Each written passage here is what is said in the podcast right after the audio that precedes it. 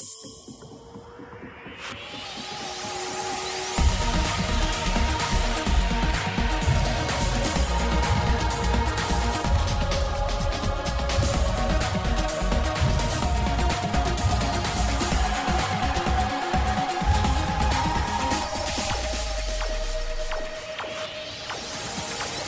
over in Montreal, and what a week it's been the Canadian Masters, the Rogers Cup. Sensational week of tennis. 2017 is the year that keeps on giving. This is the ATP Tennis Radio podcast. My name is Gigi Salmon, here with you to run through the action and reaction from a week when Sasha Zverev, the age of just 20, picked up his second Masters 1000 title to tell the world that he has well and truly arrived at 40 love, the first of three championship points. Zverev serves down the centre. The forehand is long, the arms are aloft, the smile from ear to ear from Sasha Zverev. He's championing Canada. The players embrace at the net. It's a straight sets victory for Sasha Zverev as Rogers Federer says, well played. Delight on the face of German. He is 20 years of age. He is the new world number seven. It's his sixth career title. The apprentice has beaten the master. Congratulations to Sasha Zverev, Masters 1000 title number two. Beating Roger is something very special for me. Uh, he was my idol growing up, but in the other Masters I also would beat Novak, so it's both uh, both equal, I think. Um, this one is, is unbelievable because it's my first one on, on, on hard courts. Um, obviously both feel special, but uh, I'm just super happy right now. And a word about how you've been playing this week. It must seem like a long time ago that you saved those match points against Richard, but would it be safe to say you've not put a foot wrong since then? Yeah, I mean, since then uh, I played uh, pretty good. Uh, let's put it that way. Uh, but it feels like feels like a minute ago actually. Uh, you know, if, if I would have missed one of those 49 shots, uh, I would have lost and I would have not won the tournament here. And now I'm here as a champion, which is amazing for me, and I'm just super happy. And moving forward to other Masters events, starting with next week in Cincinnati, you're going to get talked about as one of the favourites no matter who's playing. Are you comfortable with that? Yeah, I mean, it, it becomes more natural now, I think. Uh, you know, winning those big events, I think, becomes more natural. But I think in Cincinnati, there's still other favourites uh, there, uh, especially me. I've gone back to back now two weeks in a row, so I, I am a little bit tired, but uh, you know we'll see how it goes in Cincinnati. What a week it's been for Sasha Zverev. Miles Maclagan alongside me, and there are so many things to look at, there are so many things to talk about, the storylines that keep being thrown up in this year of tennis, but we have to start with the winner. He is just 20. There is so much more to come. He has well and truly arrived, Sasha Zverev. Oh, he, he certainly has. The, the, the, fashion in which he won. I know he had a he had a scare early in the week when he when he saved four uh, four match points, but you know the, the tennis, the composure he was able to show in the final against Roger Federer, beating probably the greatest all of all time. The way he closed it out, I think, really signifies what we're going to see more of. We're going to see him winning big titles for a long time. And what people talk about, he's now 10 matches unbeaten because he came in the 500 tournament and Washington beat Kevin Anderson in the final. That rolled into Montreal. There a couple of people saying, well, maybe he's going to be a little bit tired. I'm not sure how he can be tired when he's just turned 20, but they said he might be a little bit tired. He showed no signs of that. But what people keep talking about, yes, he's got the game. It's the mentality of Sasha Zverev. It's the fact that he's got the belief. He believes he belongs, and that shines through on court and that's probably really the most important thing of all because I believe if you really believe in something your your body will will follow. And he, but he clearly has the assets. For a tall man he covers the court so well. He's got the big serve the big ground strokes there's still areas that he can can improve but absolutely he's very very comfortable at the top of the game. I don't not sure it's always been that case. I think he had a little wobble uh, maybe last year when he was coming forward and we were ready for him to explode onto the scene then, but it's taken a little bit longer. Still happened very quickly, but uh, he looks exceptionally comfortable. And you know, we look at the, the form of the other players around him right now. Uh, if Federer with, with, possibly with some some physical issues at the end of that match, we hope it's not. Uh, uh, hope they're not too long lasting, but. Djokovic out of the game, uh, Wawrinka out of the game for the moment, Murray out of the game. He is the man on form.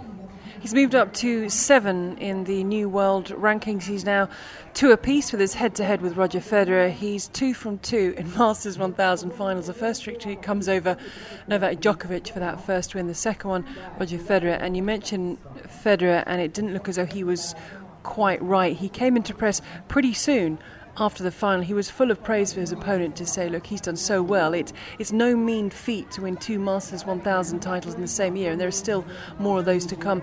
In reference to himself, he said he would be flying straight to Cincinnati. He would decide the next few days because, being one of the top seeds, he doesn't play a first round match. But he didn't seem to single out anything particularly physically. He just said, as is the way when you transition to the hard courts, there's a few aches and pains he's a very graceful winner. Uh, I think he, he wants to make sure that Sasha Zverev gets the credit that he rightfully deserves. I mean, part of the game is staying healthy right throughout. Zverev did that, but there's no question that Federer's he lost 20, 25 kilometers an hour on the serve. The movement wasn't. Uh, we've been marveling all year about his speed, and that wasn't there whatsoever. We ho- we hope he, he gets fit, but you know that would have been. He's been around long enough that he knows that if he said uh, he talked about that too much, it would take the shine off the win for Sasha Zverev, who definitely deserves a lot of credit.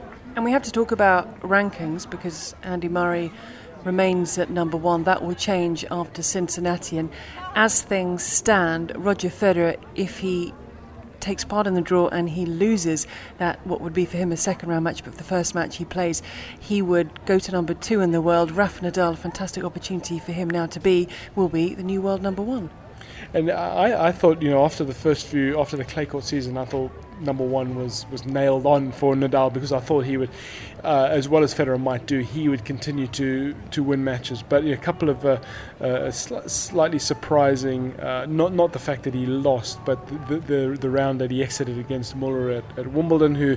Um, who played a great match, and then a, a, a loss to Shapovalov here in, in Montreal. So um, it's still going to be a tight race, and, and, and, Murray's not out of it yet either. I would love to see as, as the year. We haven't had for a long time. I know the number one was actually on the line for the last match at the O2 last season, but wouldn't it be great to see three and maybe four guys uh, in with a shot as, as the year closes down? It certainly would be, and you'll hear all those matches, the World Tour finals on ATP Tennis Radio. Now, no matter what happened in the final in Montreal, Sasha Zverev was already responsible for one of the most memorable moments of the Montreal Masters. Big serve from Zverev. It lands, but Gasquet gets the uh, return in and deep from Zverev on the forehand. Gasquet again, though, defending well at the baseline. Hits a deep slice. This is his second match point. It will be a wonderful win for Gasquet, having been so close to defeat. Off forehand from Zverev. And now a backhand up the line. Gasquet chasing left and right, defending manfully at the baseline. Deep slice from Gasquet right down the centre of the court. Backhand cross court from Zverev, who's on the cusp of defeat here. Backhand cross court again from Zverev. Gasquet just clears the net, then plays the squash shot. Cross court. Up the line goes Zverev with a forehand. Another forehand cross court. He's dictating this rally, but Gasquet is defending brilliantly. Then huge pace accelerated into that shot by Zverev. Gasquet throws up the lob, it lands in. Zverev with the off forehand. Gasquet somehow gets the ball back into play. Deep slice on the forehand, and then the backhand, and then a forehand from Zverev. A squash shot from Gasquet. This has got to be the longest rally of the year. Squash shot from Gasquet again. This is match point, remember, to the Frenchman. Forehand from Zverev, another forehand from Zverev cross court. Gasquet has it covered again. Backhand from Zverev cross court, and still he can't see off the Frenchman. Deep slice from Gasquet, who's just praying for an error here. Big off forehand from Zverev. Short the ball and a winner from Zverev cross court. That is an absolutely monumental rally. And Zverev shows his nerve under pressure. Gasquet hands on knees, cannot believe that Zverev is still standing. And the crowd are standing. An ovation for both of these players after an absolute lungbuster. 49 strokes, and Zverev somehow is still alive. A 49 shot rally. When you look at Sasha Zverev, he's six foot six. There's a lot of arms. There's a lot of legs but there's also a lot of movement. He is very quick around the court. He pulled out some stunning gets in that point, and you just had to stand up and say, wow.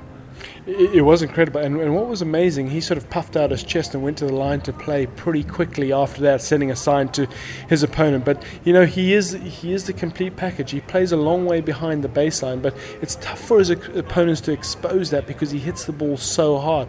But and he's also able to cover the angles that they might find with that incredible movement. He, he's worked very hard on that for for a long time. I think a lot of the players now do. Uh, do spend a lot of their time pr- protecting the body, getting it stronger, and he's done his fair share of that. And while it was an epic point from Sasha Zverev, I mean, it was an epic commentary point from Phil Studd because Sasha Zverev had to get to the balls. Philip Studd had to keep up with the balls.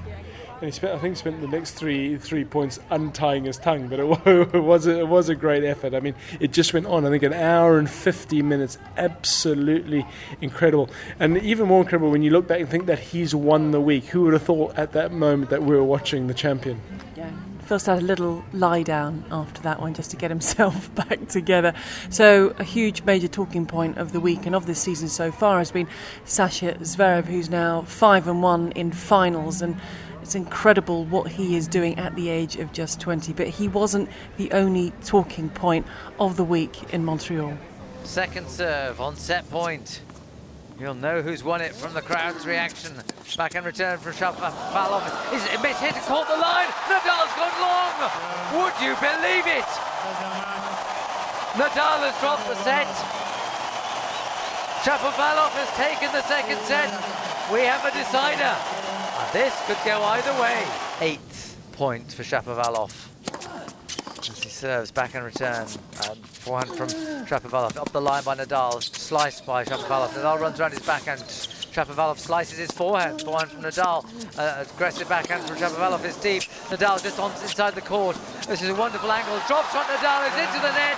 Shapovalov holds serve. He bounces up and down as if he's won the tournament, let alone one game. Shapovalov leading 6-4 in the final set tiebreak. Nadal serves backhand return. Forehand Nadal to the backhand of Shapovalov. Forehand from Nadal is down the middle. Backhand Shapovalov down the middle. Both players playing safe. Now the bigger forehand from Shapovalov. He has a big forehand down the line. Winner! He falls to the ground. He throws his racket away. He now looks up as if he doesn't believe what he's done. And there are many people here who don't believe what he's done. But they have seen it. They have seen him beat the great Rafael Nadal, the man who is number two in the rankings and will remain at number two because he has been beaten by Denis Shapovalov. What a wonderful match, even without the victory. This was already a coming of age for the young Canadian. And boy, is this guy going places. Denis Shapovalov, it may have taken us a little bit of time to get to grips with the surname, but it hasn't taken us any time at all to get to grips with his game. He is very easy to enjoy watching. What a, what a great story he was. What great tennis he played. A beautiful flowing lefty game, the single handed backhand, bringing the old school back a little bit. And he was involved in one dramatic match after another. Beat Del Potro in that second round, having saved four match points in, in the previous round. And when we thought, wow, that's a great effort, but he's not going to get past Nadal, is he? He found a way. He, he, he, started out a little slowly, but he, he got fired up. He allowed the crowd to fire him up, and then even from there went on to uh, beat a very tricky opponent, Adriano Mannarino. So it was uh, it was good to see him back up those great performances, and of course it was it was very exciting against. Uh, uh it's not often say the older 20-year-old Sasha Zverev, but uh, good to see those two going head to head. And I think as they said to each other at the net at the end of the match, I'm sure it'll be the first of many. And surely it's career, if not life changing, when you come into a tournament. It's your home tournament and you love playing in front of a home crowd and you're a wild card and you're 143 in the world and you start moving on up and you've just got to I think a semi-final and a challenger coming in. So you've mainly played in the challengers and the and the futures circuit and there's been the odd ATP tour and then you finish this week as the new world number 67 because it does open up doors whether it's doors off the court or on the court things will now look very different for the Canadian. I, think uh, there won't be any closed doors whatsoever at the moment. Any tournament, he's he's got his ranking's good enough to get into most of them now, but he'll be uh, getting wildcards where and as long as he needs them. That probably won't be very long. His challenge is almost going to be uh, on the contrary, actually, m- maybe turning down some of the opportunities he has off the court to keep his focus. And I think uh, you know this this was an incredible week, an incredible story, but he's then got to get down to the basics of playing his, his, his best tennis without the crowd, without the home ad- advantage, which which is an extra challenge. And that'll be a big role for his team. Yourself, as a coach working with players, a big role for them now is helping him stay grounded, helping him make those right decisions very much so, and that's he, has got some uh, his mother, but also Martin Laurendeau in his uh, in his corner, someone who's been with Tennis Canada for a long time and coached all sorts of players. So that'll be very much on the agenda. Saying, listen, let's let's take a look at the actual tennis you played. Let's reproduce that because not everything else is going to be uh, able to be reproduced. The crowd, the, the the environment. That's you know that's once a year for him, maybe, and maybe more often if he becomes a big name. But uh, you can't rely on that sort of energy to get you through the matches, which is partly what he tapped into. To his credit, this week, it's not going to be there all the time. He's such an exciting player to watch, and we decided to find out a little bit more about the man who is making the headlines from those who know him best. Top Canadian journalist Tom Tebbutt. It's, it's pretty amazing what's happened. Uh, you said 18 year old, and I think that's the one thing you sort of have to keep thinking about is that uh, he's just 18. And you know nobody's come along. I don't think. I guess they have. I'm exaggerating a little bit, but recently nobody at 18 has sort of looked this good, beaten Nadal, beaten Del Potro, um, had this kind of a week, and, and, showed this much promise. I mean, he really and, and the other thing is, uh, everybody likes his game too. It's, it's a really fantastic game. He brings back the old one-handed backhand, uh, plays very aggressively, uh, shows a lot of flair on the court. So it, has been fantastic to see him. And obviously, I'm here watching. But uh, I remember way back when in '72 when Daniel Nestor beat Edberg, there was an electric uh, atmosphere in the country. That was out in Vancouver, and it was about I think 10 o'clock at night, so it was like 7 o'clock in Toronto and in Montreal. So people would right in prime time see on TV. And this has been right in prime time almost all his matches. And uh, I'm sure that, you know, it's not just. Um, I was talking to somebody I think was at a Blue Jays game, you know, baseball game in Toronto, and like they were after the game was over, everybody was sitting around watching the tennis match, which you know doesn't happen that often. So it just shows you, you know, wh- how far he's sort of connected with the, the, general public in Canada. Yeah, certainly taken the country by storm. So he's got an interesting background, of course, because uh, he was born um, in Israel, uh, and as a baby came to Canada. Mum and Dad they they immigrated. They they, I think they, they were quoted as saying that they didn't feel too too safe there, and they wanted to raise their kids in a more stable environment. And uh, and Mum was a tennis coach, and is a tennis coach. Yeah. Yeah, she is. I mean, she started her own academy, I think, four or five years ago, and Denis is part of that. And one of the things that happened is that if you look at Felix, Felix Auger-Aliassime and even Milos Raonic, who's from Toronto, as Denis is, uh, I think for two years, Milos was tra- uh, traveling between Montreal, uh, Toronto, and Montreal to train here, and he was actually he was here most of the time. And his parents would come down on weekends to see him and stuff like that. And I know that was sort of proposed uh, to Denis because he's such a promising player, and to come where Felix is and where most of the Canadian players are. But he, you know, his parents and he, I think, wanted to stay in Toronto, and, and they stayed there and it certainly paid off in the long run. Obviously, I think any parent would want their child to stay at home and not travel 350 miles away, and, and especially at you know 15 years old, 16 years old. So it, it's really worked out well for him. And uh, I mean, I talked a little bit to his mother last night. Funny, I just asked her, just happened to be beside her. I said, you know, do you get nervous when you play? She said, of course. And then I said, well, do you think it helps a little bit to, to, for you to be a player because she was a player I think in the former Soviet Union or in Russia. And she said oh yeah of course you know she understands what he's going through on the court. So I, I think she's been a big influence as well. And uh, you know he's he's come along through her. And there is a national tennis center in Toronto as well so it's not as though he's totally in some little place with two courts and you know a bunch of juniors running around all day. He had exposure to some pretty good players as well. When were you first made aware when did you first become aware of him as a talent um, well, I was very fortunate in two summers ago, so I would have been 2015. Canada played Belgium uh, in a Davis Cup match right after Wimbledon. So I went there, and all of a sudden there's this practice player there who's 16 years old, and that was Denis Shap- Shapovalov. And um, you know, I had not known very much about him, but you know, when he started practicing, and you know, he, he looked pretty good. And then one day uh, I was talking to Daniel Nestor, and I said, you know, you've seen this kid, you know, Shapovalov, what do you think? And he said, well, he's not bad. And I said, well, he's 16. He said, he's 16? Like he, he, just thought you know he was a lot older than that, and, and maybe that's why he was playing as well as he was. I mean, I, remember, I always remember Daniel just shaking his head, 16, and then you sort of know him. And obviously, Daniel's been around, and then he would have an appreciation of how good he was. You have to say that youth has, has really been a theme throughout the week in Montreal, with a number of the next gen stars making their way through to the second round in Montreal, and, and one of them was the American Jared Donaldson. I mean, I feel like I've done a lot of really good work not only on the court but off the court. And I think that's really been a big um, where a lot of the improvement has come, getting stronger in the gym. I feel that for what I had uh, on the court in terms of what I did really well. I kind of lacked in terms of strength off the court. Um, just you know, just naturally, just um, I feel I wasn't very strong, so I've just had to work you know hard off the gym and get big and get strong to be able to, you know, you then apply that strength into my matches, and I feel that that's what I've been able. That's what's really helped me um, kind of be a consistent player on the on the world tour. What has Mardy Fish and Jan Michael Gambill uh, brought to your game? Do you think? Yeah, uh, you know, I feel like they've brought a real lot of of um, a lot of attention to detail, obviously, because now the later and later you get in your career and the better and better you get, there's really usually less glaring weaknesses in your game. It's more of refinement. So it's just tweaking those little adjustments, whether it's on the serve, uh, an adjustment here, an adjustment there, whether it's on you know how low I'm getting on my ground strokes. You know, just small little tweaks and adjustments that they're you know watching over. I think makes could make you know one, two, even three percent of difference, which ends up being a lot in terms of when you're talking about tennis.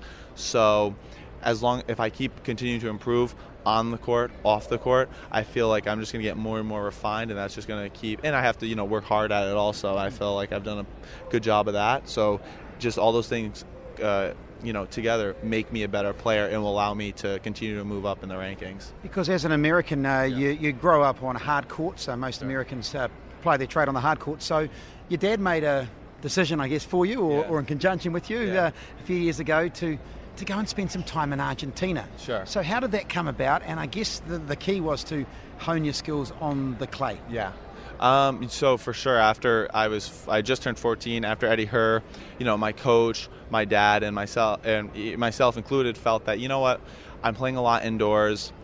I am, you know, I have I have deficiencies in certain areas that are really important in tennis. I could I was a good ball striker, I hit the ball well, but I might not have had the net clearance or the spin that I that I necessarily needed to make it to be a great player on all surfaces or you know things those things lacked my game, my movement as as well. And you know th- so those three things we kind of identified and they really stand out on clay courts. So I was working with a guy and he knew some people in Argentina.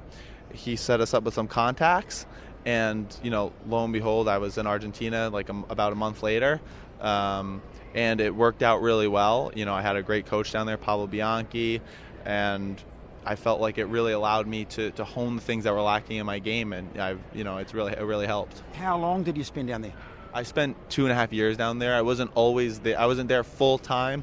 I would spend about five months and come home for the summer, play tournaments, ITFs, that sort of thing. Alejandro Cohn would travel with me, and I would go back in in the fall and the beginning of the winter, go back home for Christmas, and then get right back down there for the start of their for their summer. And so, what were the what were the benefits that you that, that you got? Did you find you could uh, you could suddenly rally, hit ground strokes side to side? Sure. Uh, uh, just a lot better once you transition back to the hard courts. Um, did you, you clear your fitness, um, your yeah. your physical strength, all those sorts of benefits? For sure. I mean, I think one of the biggest things also was I was around. In the United States, it's very spread out, so a lot of times you don't have the intimate, intimacy to be able to see what the other professionals are doing. We're down there in Buenos Aires.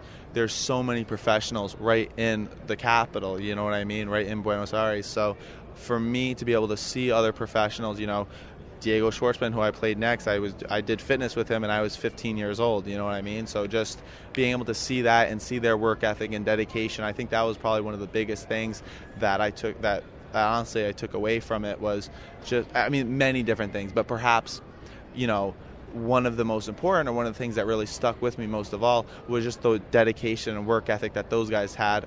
Because sometimes you don't really know when I mean I you know you don't really know what a what a pro works like or how to be professional on the court or professional off the court but I was able to see experience it firsthand at a relatively young age you know 14 15 and I think that really helped me and it stuck with me all these years. For those that haven't seen you play and, and don't know your game how would you describe your game? Yeah. I mean I feel I, I, I try to be aggressive. I try to take the ball early. Um, you know, I, I'm good on both sides, backhand, forehand. Um, I have a good serve. I mean, I feel I feel like though I, when you watch me play, you want to get or I want people to have the impression that I'm aggr- I'm aggressive, but I'm also um, not overly aggressive. That I try to. Uh, to take time away from my opponents, and they're always rushed. They feel as though they need to be doing more than, than what they're comfortable doing, and I feel that that's kind of what I what I try to do out on the court. The inaugural Next Gen finals are on in Milan later this year, and you're well and truly in the mix to qualify. Yeah. Uh, big, a big last part of the season, and, and you'll be there in Milan. How, how much would that mean to you to qualify for that uh, prestigious event? Yeah, I mean, you know, it's really it's really amazing how many great players there are coming up. I mean, truly, there's a lot. I mean, you could say even 15 to 20 deserve to make it this year. You know, really, there's that many great players out there, and I'm honored that I'm uh, among one of them certainly it's it would be an honor to qualify and a great uh, privilege and uh, experience you know to play in that event um, hopefully I do it, but it's one of those things where I feel as though I, if I focus on it too much, it's just a lot of pressure to play under, and it's not, you know, something that because um, I can't really control it. At the end of the day, I could go out and have an amazing season and not qualify because seven or eight guys have a better season than I do. So I have to make sure that I'm still improving, and I feel if I focus on improving and adding things to my game, I think I will make it. Jared Donaldson speaking to Matt Brown, another one of the hashtag next geners, and this just to remind people, Miles Maclagan is the first first year, we've got the Next Gen finals taking place in Milan the week before the World Tour finals in London. They are trialling lots of different things. That's been a talking point. Uh, a stop clock, people moving around on court but not on court coaching. They can basically have a chat with their coach, maybe via a headset, and, and a number of things that will work and they won't work. And the US Open are actually implementing some of them in in the the wheelchairs in the qualifying in the junior tournaments. But Another thing Next Gen has done is put this extra level of competition for those players looking to make the step up. Yes, as if they needed uh, more inspiration to play, but I think they have taken it upon themselves to, to, to be inspired and, and to want to be part of this event. And a you know, number of them, as with John, Jared Donaldson, are coming through nicely, and the draw is, is littered with the, with the younger players in, in the coming up Cincinnati. Now, in terms of how you qualify for next gen finals, it's the top seven, and there's a wild card position. If we're thinking that Sasha Zverev will be preparing himself for London the week after, for Denis Shapovalov, he went from 11 in this run, and it shows if you have a good run at a tournament like a Master 1000, he shot straight up to number four in the rankings. But some of the names, Miles, got Daniil Medvedev in there, Karen Khachanov, Borna Coric, who you worked with for a while, Andre Rublev, Jared Donaldson, who we just heard for, Frances Tiafoe, who's an exciting player. It's going to be such an exciting tournament because some of these players people might not know an awful lot about, but we're going to have nearly a week in Milan. It's going to be live on ATP Tennis Radio when we're really going to be getting to know these players. Well, I, th- I, think it's going to be very exciting, and for, for some of these players, although doing well, to get a, a real taste of being of being the event. It'll be run around them great environment and, and, and unique. I think a, a, little part of them will, as you, you mentioned, the, the, the, rule changes and this, um, you know, it'll be fun to be part of that. But some some real competition, and I think, uh, as you're saying, the players know that with a good week they can really jump up in, into contention for that. So we'll keep an eye on the rankings and don't forget we'll have commentary on ATP Tennis Radio of the next gen finals in Milan and then followed by the tour finals in London. Now throughout the week in Montreal the great and the good have joined us on ATP Tennis Radio including Canadian sporting royalty. Well, joining me on ATP Tennis Radio is Wayne Gretzky, an absolute legend in this country. 20 years uh, in the NHL, synonymous around the world. Really brings ice hockey to countries that perhaps uh, aren't familiar. But we know who you are, Wayne, and uh, great to have you here at the Rogers Cup. And clearly, you uh, enjoy your tennis. Yeah, you know what? I think it's uh, one of those sports that uh, since I've been a uh, teenager, where I've really started following. Um, you know, Bjorn Borg sort of set the standard for me in the mid 70s and started to watch what a mentor he was and how not only was he a great athlete, but how composed he was as a professional athlete. Um, so he's always had a great deal of respect for the players who compete in the sport. Uh, as life went on here, I think it's a great leisure sport. Uh, it was one of those things I did in the off season to to get away from being on ice skates and being able to do some cardio work and do some activity that get my hand-eye coordination and my cardio up. And then as time goes on and you retire, it becomes more of a sort of a leisure sport for me, a family sport, something we do as a family. Mm. Uh, my wife and I love it, and I have my, all my kids pretty much they all play. And I got a youngster who's 14 who really puts in a lot of time and would really like to at least. Uh, get to maybe a college level. So we'll see what happens. But uh, it's a wonderful sport, and uh, Um, it's just an exciting event to be here at the Rogers Cup, and I'm having a lot of fun. I read that you know you, you started playing ice hockey. I think you were three when you started, and, and you're always a very intelligent player on the court, a creative player, Mm-hmm. and a real thinker. Uh, do you see some synergies to perhaps um, maybe your style and, and some of the great players here, like a Roger Federer?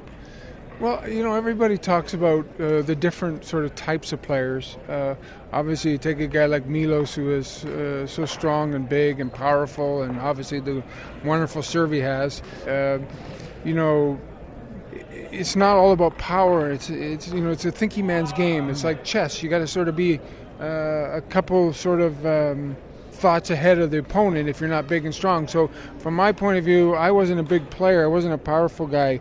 I had to rely on sort of my my hockey sense, and you know that's one of the things that that I talk about uh, when you watch a guy like Federer play, and everybody goes, you know, he gets to everything and how fast he is.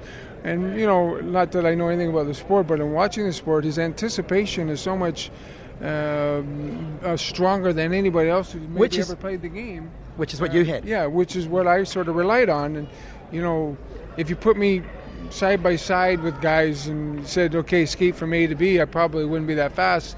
But if there was a, a reason to get to point B and get that puck, uh, I would probably compete with most guys. So, you know, there is some some similarities in our sports, and um, you know, there's an art to both of them. You know, like the the one thing about ice hockey people don't sometimes realize, it is physical, it is demanding, but there's an art to it. If you can't skate and if you can't pass and if you can't shoot, you can't play. We are chatting on ATP Tennis Radio to the man simply known as the Great One during his career. Uh, fantastic to talk to you, Wayne Gretzky. Wayne, uh, as a tennis player, as a, as a young fella growing up and, and obviously uh, becoming a fantastic ice hockey player, uh, you're pretty handy at tennis yourself in the off season? Yeah, you know what? Um, one of my closest friends is the uh, um, came over to Arizona State on a tennis scholarship and is the pro at our country club at, at where we live in Sherwood. Is from Australia and he spent a lot of time with my wife and I and playing tennis with us. And listen, you know, I love to play, but like I like I say to people, you know, my my uh, passion as a youngster was ice hockey. My dedication was ice hockey. You can't become an elite athlete in that particular sport unless you put the practice time in. Um, and I did that for ice hockey. So for me, for tennis, I love to play as a family sport. I know what I am as a player. Um, I don't profess to ever want to be the next Bjorn Borg, but I love to play and it's a lot of fun. Wayne, let's talk a little bit about the Canadians then, because you've just been out watching uh, Denis uh, play, and he clearly has a phenomenal game. He saved, I think, four match points today. What do you like about him as a young 18 year old who's really uh, starting to make some waves as a next gen star? Well, listen, first of all, I think he showed a lot of guts and heart today, and one of his trademarks already as a youngster is that he doesn't quit and he doesn't give up. And as you said, he gave up, uh, battled off four uh, match points and battled back against a very solid, uh, experienced player.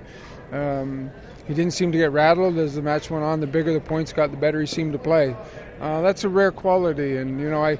I often say this that one of the greatest athletes I ever saw in my life was John McEnroe. One, one of the things that made John McEnroe so remarkable was the bigger the game, the bigger the match, the bigger the point, uh, the easier he seemed to make it look. So um, I have a lot of respect for Denis. He, he's uh, quickly becoming a Canadian fan favorite, and obviously in Quebec here, the people love him. So it's a nice start for him, and you know it's a long way to go. He's a young man and he's a young kid. He's got a lot to learn and a lot of great days ahead of him. Um, and guys like Milos Raonic have really sort of paved the way and opened a lot of doors for guys like Denis. It would appear to be really impressive for a country like Canada, where the focus, I'd imagine, as a kid, is, is so much on hockey. It's the national game, like where I come from, New Zealand, where it's, where it's all rugby and we're expected to be rugby players. Uh, so, for kids to come through as tennis players, um, do you think they have to work a lot harder than perhaps you know some other countries? Well, listen, coaching and uh, opportunity is always uh, something we always look at.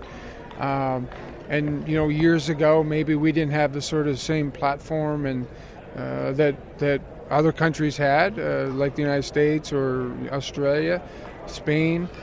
Um, over the last 15, 20, 25 years, our tennis program has come a long way, and Tennis Canada has done a remarkable job at encouraging youngsters and young players to step in and, and be part of our country and um, make tennis even bigger and better than it is. So you still need to have those guys like Milos who come through and give it some credibility, uh, give it some notoriety. Uh, Genie Bouchard did a tremendous job there over a period of time to help promote and get more and more women playing. So, we, you know, it's just a matter of you know it's exposure and coaching, and we're getting much more of that. And just finally, you're renowned for your work ethic, and that's something that I guess transcends all sport. You put yeah. the hard work in. Yeah. You have to work extremely hard to succeed. It's not just natural talent. Yeah. There's no secrets. Uh, the greatest athletes who live are obviously the good Lord blessed them. Uh, I'm the first guy to stand. The good, the good Lord gave me a special talent, but it doesn't matter. Uh, you look at guys like Nadal, and you look like uh, um, a guy like Federer. Um, in our game, Crosby. Uh, it's hard work, man. It's it's not a secret. Uh, usually, the best athletes and the best players are the hardest working players on each and every sport and each and every team, and so there's no secrets. The great Wayne Gretzky speaking to Matt Brown, speaking on ATP Tennis Radio. I mean, it's just so interesting to listen to. We know he's he's a legend in Canada, a legend in his sport, but just to hear the insight that he has. Uh, always fascinating, and to learn from from sporting greats and to see to get a little insight into their mind about how they go about things, how they look to improve themselves. And I think it is a it is a common thread throughout the greats that they are continually looking to learn. They're not relying on others completely. They for sure they employ people that they look to help, but they are looking to make strides themselves. Oh, it's a monstrous forehand from Isner.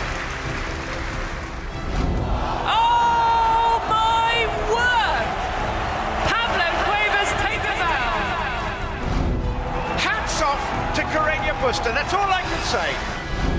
Oh, that's outstanding tennis from Rafael Nadal.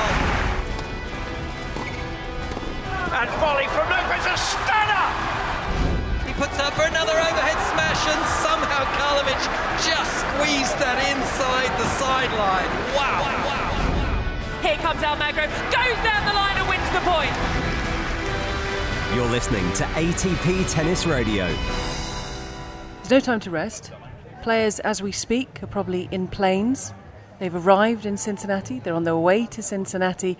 It's back to back Masters tournaments, and it's the last chance, Miles Maclagan, for these players to make a statement of intent before the final Grand Slam of the year.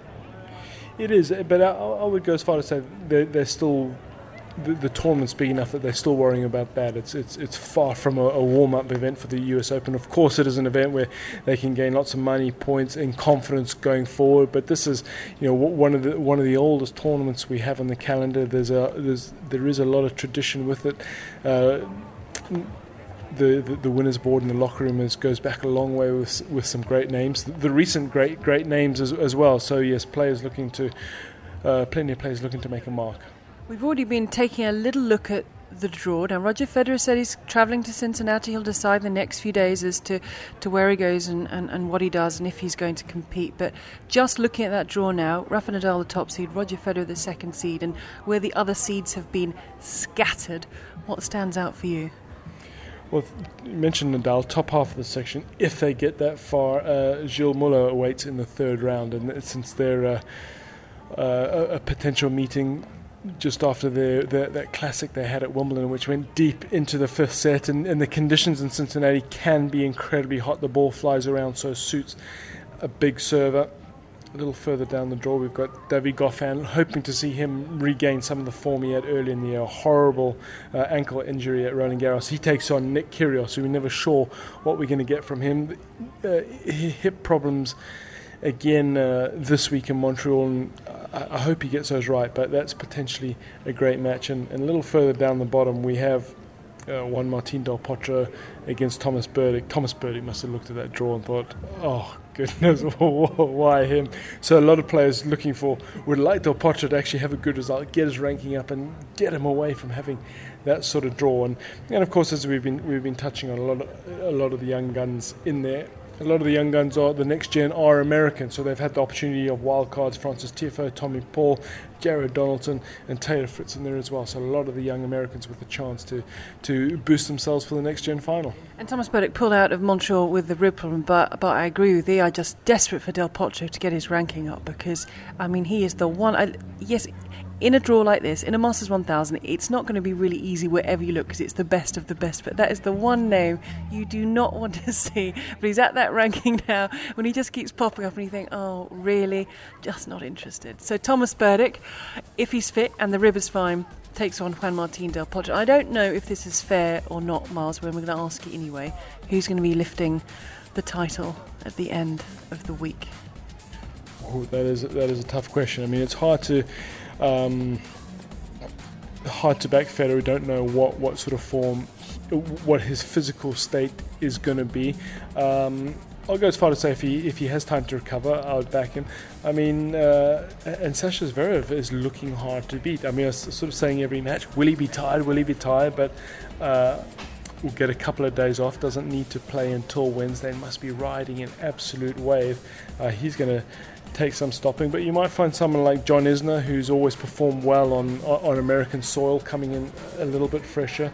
Uh, he's in, in that half of the draw with Zverev and Federer, so he, he might have a chance. Were you giving me three names and I asked for one? Yes. There's lots of ifs and buts in there. And you know what? Because 2017 has been as strange as it has been, I will. I'm going to forgive you for having three names to lift the title in Cincinnati. Miles Maclagan, thank you very much for your time. And just a reminder, whenever you're listening to this podcast, you might be able to join us on day one, or it might be through to the quarterfinals or semi-finals. But ATP Tennis Radio is with you every day of the Western and Southern Open, the Cincinnati Masters. It's not a warm-up event for the US Open, but it's our last chance to look at the big guns before the final Grand Slam of the year. So live commentary, full coverage every day on ATP Tennis Radio.